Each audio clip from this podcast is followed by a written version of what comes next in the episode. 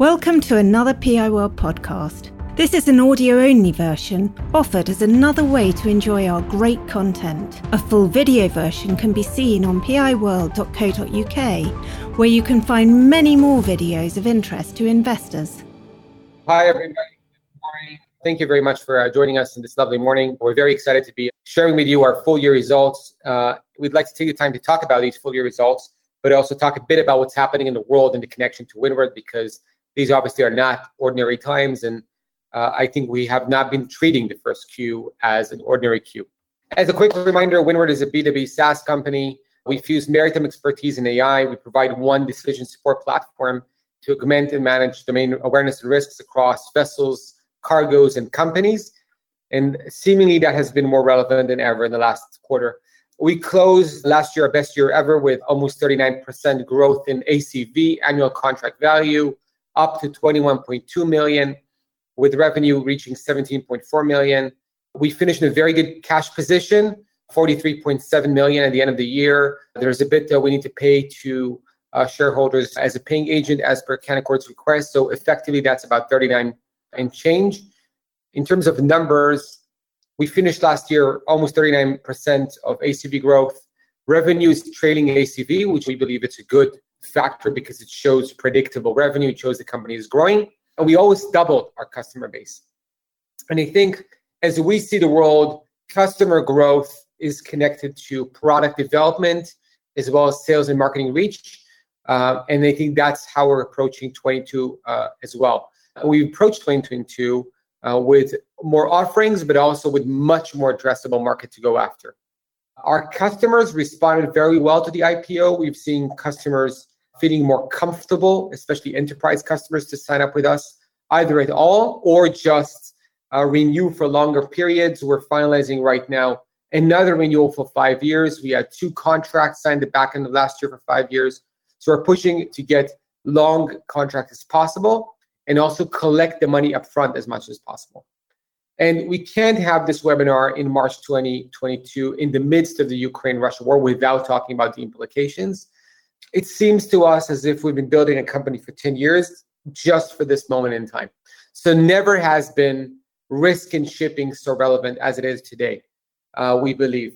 Uh, due to the Russia invasion of Ukraine, uh, the world has created unprecedented sanctions regimes on uh, on Russia, and I encourage you to take a look, uh, follow us on LinkedIn, and take a look on our website and on my LinkedIn as we share the uh, highlights of that. But uh, when that happened, uh, we changed our strategy for this quarter or our prioritization.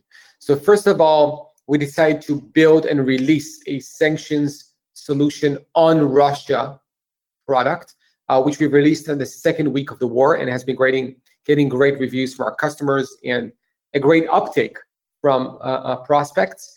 Um, We've created a media and product team to analyze daily and weekly the events and, and release this. There are more than 200 journalists receiving our uh, insights daily or weekly or monthly.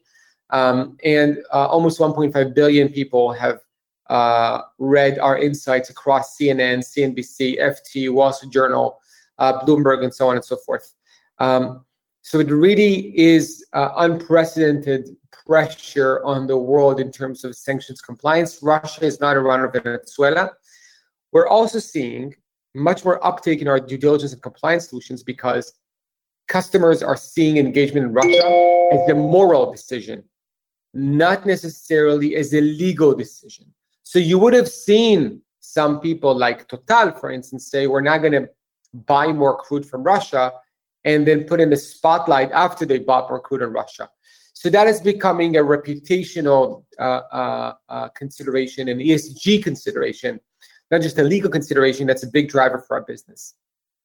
Secondly, obviously there are security issues in Europe, and we have been seeing a lot of demand for maritime security, which is one of our biggest segments. Uh, budgets in Germany, for instance, have been doubled, as is many of our customers. So uh, when coming into this year, we've seen we would have seen our rest of the world government business, and Ofer will speak about it, as growing about 10%. I think we're more optimistic than that right now, just because it become it has become much more important due to timely issues and challenges. Last but not least, if many of the cargo owners and the shippers and the liners would have thought a month ago that that's it, we're done with COVID.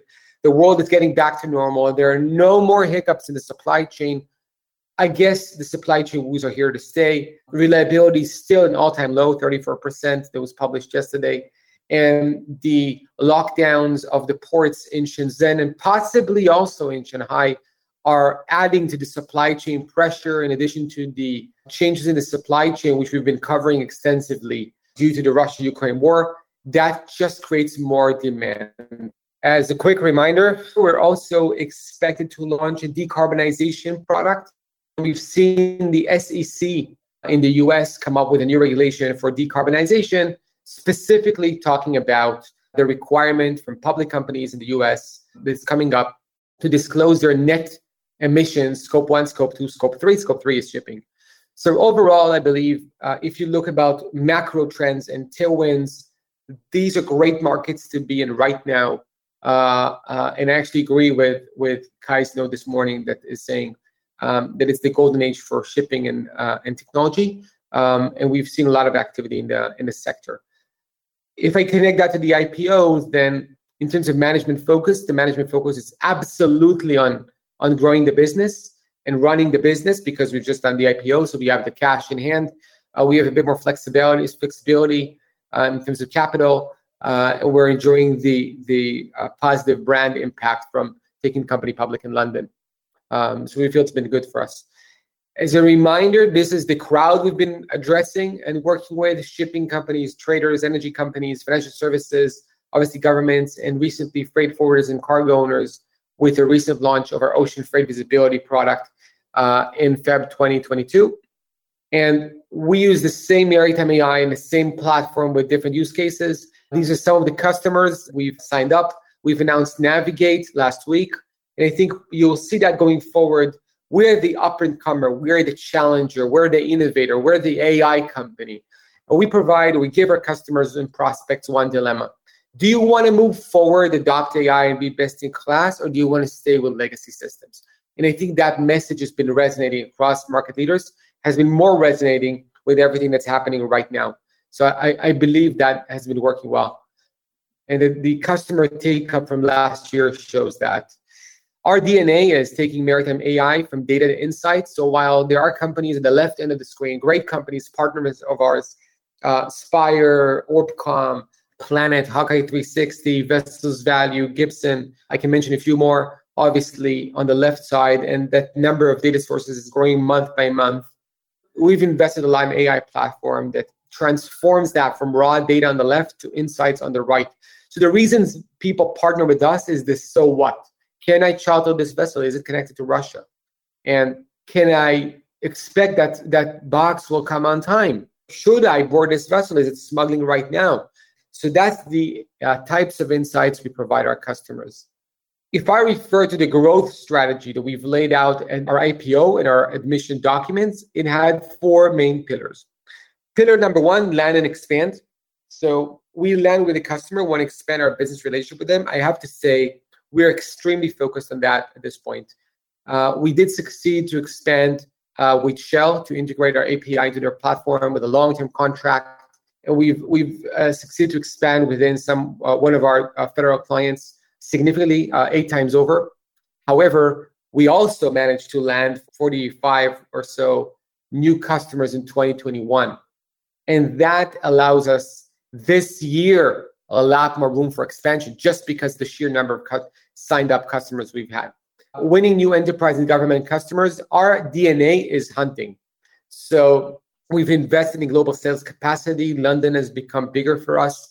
We're just moving an office uh, actually to Farringdon next week. And we've hired expert people, people from One Ocean, from Fircosoft, uh, from digital freight forwarders like Beacon and Zencargo. So we really brought in expert people, um, both on the product side as well as from the sales side, that are well versed in the market, uh, have Rolodex, know how to do business, uh, both in the US and the UK, which are becoming our two uh, hubs outside of the HQ in Israel. Uh, and I'm obviously spending a lot of time on the ground as well. We're expanding our go-to-market approach. So in 2021, we launched our online portal and first partnership. We've announced C slash, which is effectively uh, Clarkson's spinoff into a tech company.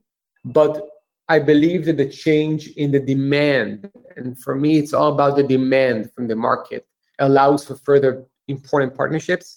Really, the war with Russia totally changed the dynamics with everything due diligence. A lot of the companies which were in wait and see mode and said, well, you know what, maybe the US will catch me, maybe it won't, but the odds that it, it won't because I'm small, I'm a small fish. Now they can get an article with their name out and and and and have partners not do business with them because they do business in Russia. So that demand with the end customers presents a much more accelerated, interesting uh, opportunity to distribute via key partners. So more on that on this year. Uh, and I uh, again encourage you to follow the company on LinkedIn, on social media, as well as our announcements. Innovation product expansion. This has really been the driver. So the way we look at the business is we invest in R&D and product and in brand and sales, and then we reap the benefits. And R&D investment always precedes revenue. There's no way around it in tech companies. So last year we were the first company in many many years i know 30 40 50 years to launch a new database for seven levels of ownership competing with lloyd's system intelligence and ihs which were the only game in town actually and that really drove a lot of the business because now we can be a full-on replacement or we are winning customers away from them. I think Navig8 is a really good example of a world leader that chose to leave one of these legacy companies and partner with us publicly.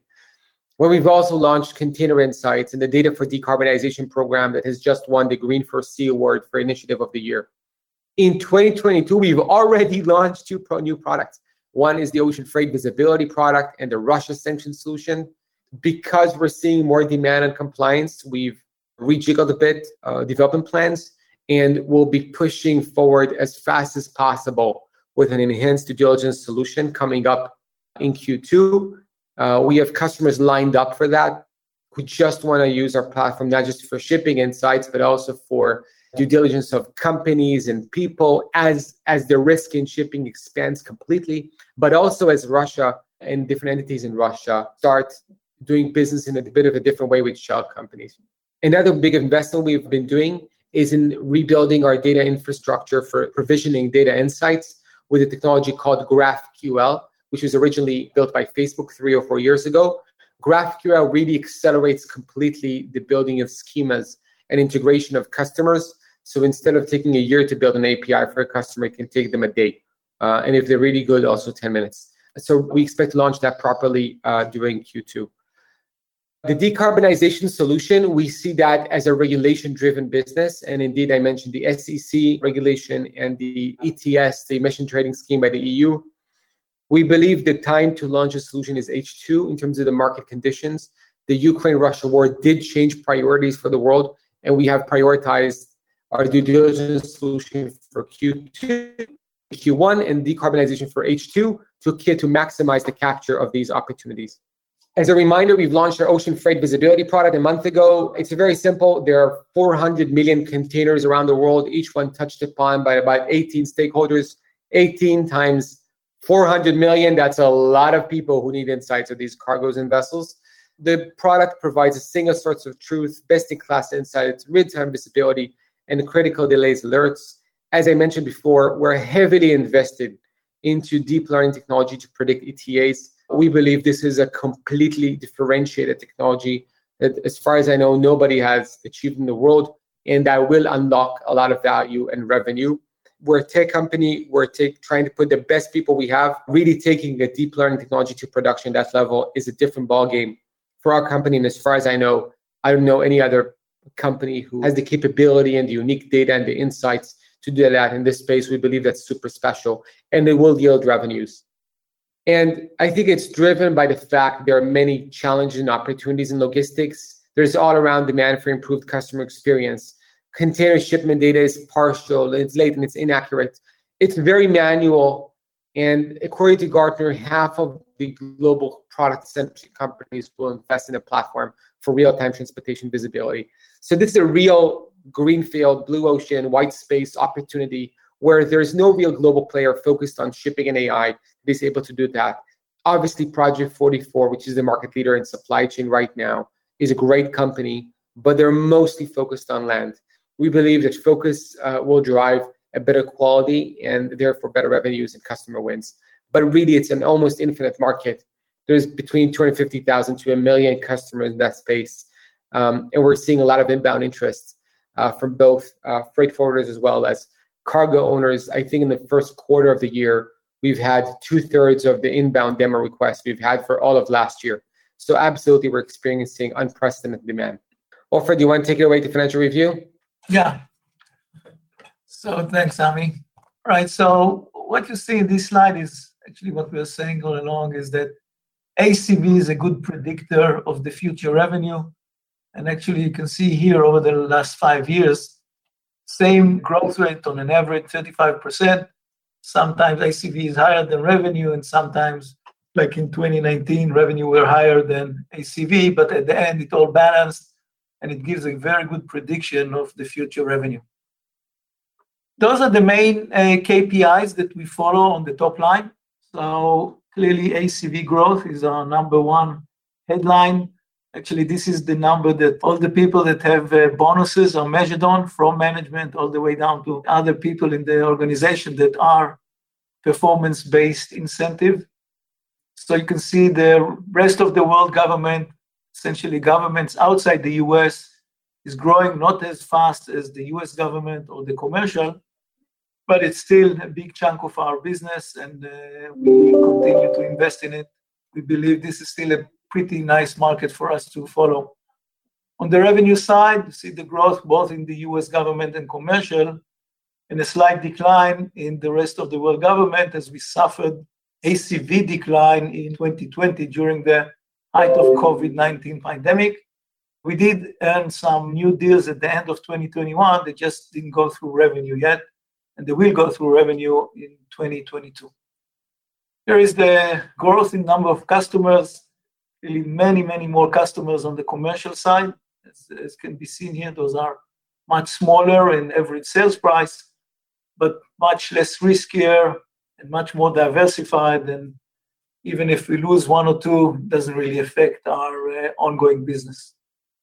So this is a summary of how the company has evolved over the last five years from selling only to governments into penetrating the US government and commercial and actually de-risking the revenue profile because the governments outside the US, those are very big deals, RFP led, takes for you know nine to, to 18 months to win them and it's very very unpredictable. Uh, so that's why diversifying into the U.S. government and the commercial, which both really priced per user and behave in a way similar, is very important for the company going forward. Okay, so this is the P&L. This is the full financial profit and loss that we published this morning. I mentioned here the decline, slight decline, which actually was planned decline in the gross uh, margin from 79 to 72. This is as we invested much more earlier in 21 in creating our own uh, ownership data, and of course, adding more people to support the, uh, the additional customers in the commercial space, which are actually much more demanding than government uh, customers. So this was a decline one year. This year in 2022, we believe we are going back to the high 70s margin, and longer term, we believe we'll, we should cross the 80% gross margin. As discussed, heavy investment, both in R&D and in sales and marketing. This is really where most of the money goes to, as in, as you understand, the investment come before the results, both in R&D and in sales marketing. You are a salesperson, you do the marketing, the results follow. Expenses come before them balance sheet. So very strong balance sheet we have. So 43.7 million at the end of the year, but we need to deduct the 4.5 million that are actually part of the IPO process paid early in January. So essentially, $39 million is enough cash to finance the business until we'll be profitable, which is currently planned to be in 2024. One other item is the deferred revenue. This, and there's a big part in the long-term liabilities. So deferred revenue, which essentially measure how much money we received prior to really recognizing revenue, nearly doubled this year. And we will continue to see this growth as we collect the annual subscription at the beginning of the year. So uh, that drives cash flow situation, which is actually pretty good. You can see it here. So last in 2021, despite in the P&L losing uh, like close to $9 million EBITDA, you can see on the operating activity when we exclude the IPO-related expenses that went through the P&L, is actually $4.4 million burn on a $9 million P&L loss. That means that we are collecting, we're managing the cash in a very good situation, and I think this is a strength of our business model. I think that sums up the financials. Ami, you want to take it back? Yep. Just in terms of outlook, um, I think we come into this year very optimistic. The momentum is continuing. The ACV tracking is in line with our expectation.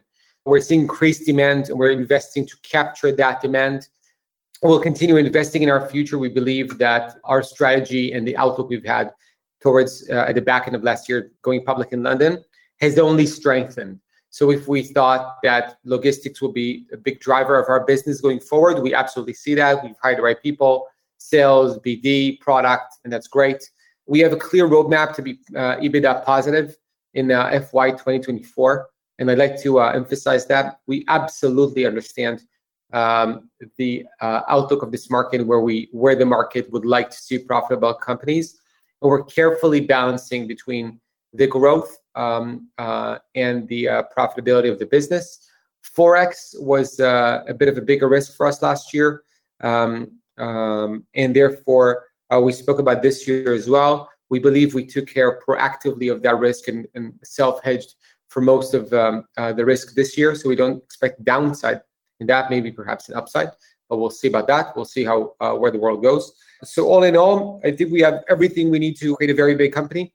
We're eyes on target for this year of revenues. Our team is incentivized to cross the 15 and $100 million line of revenues and either stay in AIM, uplist to the main market, or take the company public in the U.S. All are possibilities.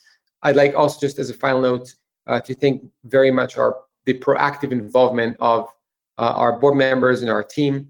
I think when navigating these levels of uncertainty, a month ago or a month and a half ago, we took a step forward and leaned in on uh, creating products and uh, allowing for free trials, supporting the ecosystem, going big on marketing and and content.